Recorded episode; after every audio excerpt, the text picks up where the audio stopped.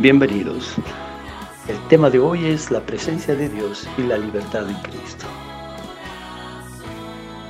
Acontecerá en aquel tiempo que su carga será quitada de tu hombro y su yugo de tu cerviz, y el yugo se pudrirá a causa de la unción.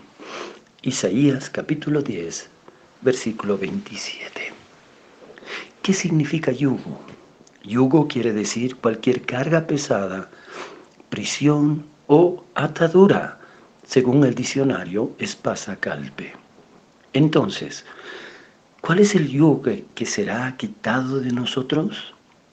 El yugo que será quitado de nuestras vidas es el yugo de la esclavitud manifestado en nuestra manera de vivir por el pecado.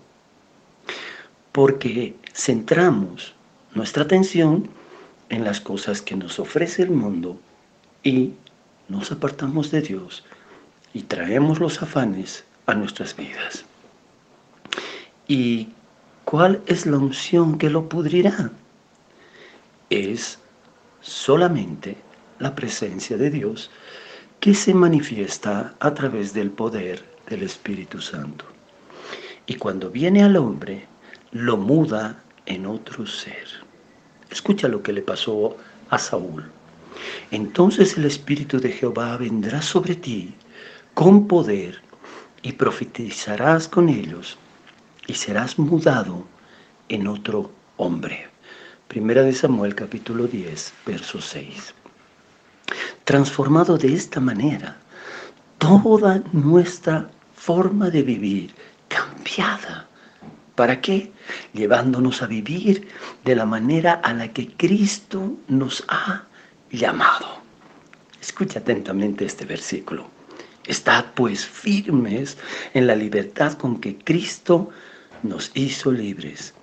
Y no estéis otra vez sujetos al yugo de esclavitud. Gálatas capítulo 5, verso 1.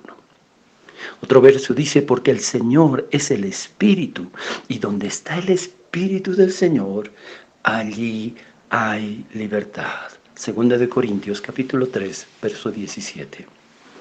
En este tiempo, una gran parte del pueblo tiene sobre sus hombros yugos pesados y difíciles de llevar, porque han puesto su mirada en las circunstancias de este mundo, olvidando lo que el Señor nos enseñó.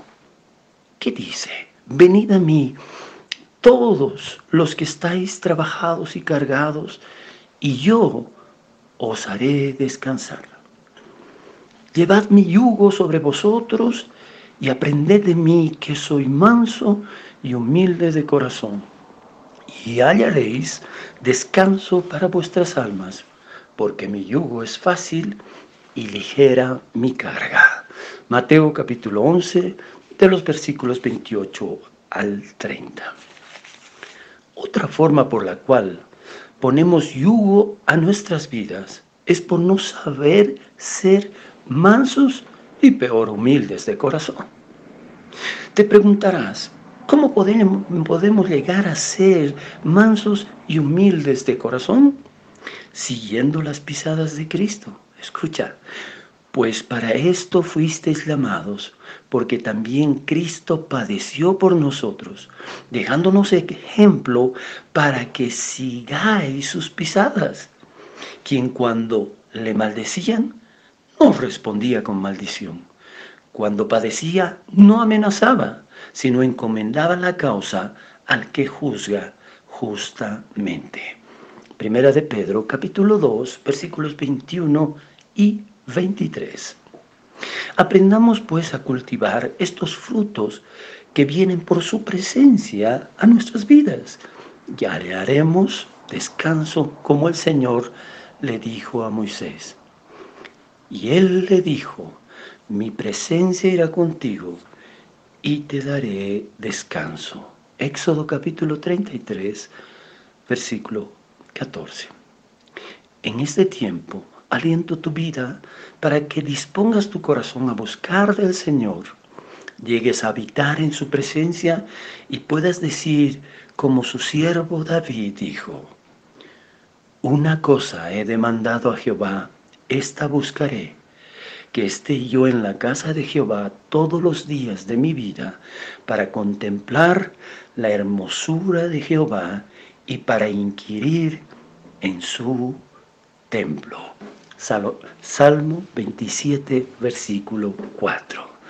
Espero que tú tomes en cuenta esto y que busques, y el Señor cumplirá su promesa. Que Dios te bendiga.